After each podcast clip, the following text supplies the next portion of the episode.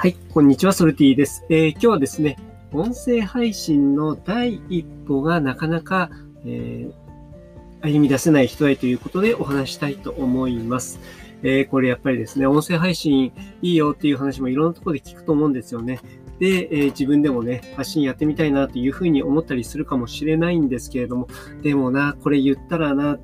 他の人に何て言われるんだろうとか、えー、こういうふうに言ったらね、他の人からね、こう、なんか誹謗中傷を受けるんじゃないかとかね、え笑われるんじゃないかとかね、まあそういったことをね、思ったりするとなんかこう第一歩が進めないと思うんですよね。僕もね、最初にこうブログやった時もね、そういう感じがありました。例えばこれ書いたらね、他の人からね、そんなこと違うだろうとかね、なんかそういう文句を言われるんじゃないかとか、あと YouTube やろうと思った時も思いましたね。YouTube やろうと思った時も顔出ししてたらね、えこれ見てよとかね、何こんなこと言ってるのとかね、そういうことを知り合いから言われるんじゃないかとか、そういうことをね、いろいろ考えるとやっぱり第一歩って進めないんですね。でも、この実を言うと、その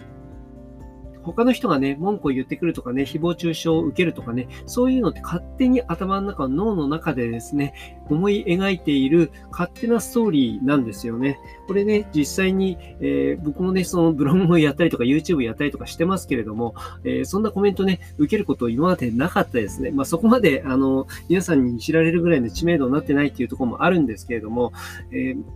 それまでね、考えていたようなことっていうのは全然起きませんでした。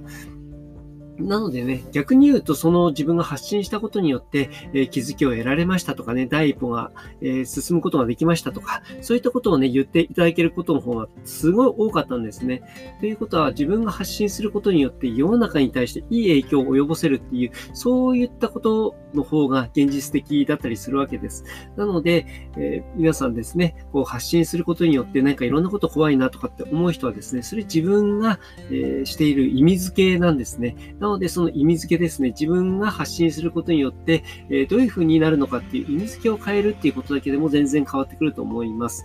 えー、あなたが発信することによって救われる人っていうのは世の中たくさんいるんですね。なので、その第一歩っていうのをすぐに歩み出した方がいいと思いますよということで今日お話の方は、えー、そういったことで、えー、終わりにしたいと思います。もし話の内容がね、いいねとか、え思ったらいいねボタンとかフォローしていただけると嬉しいです。え、ソルティでした。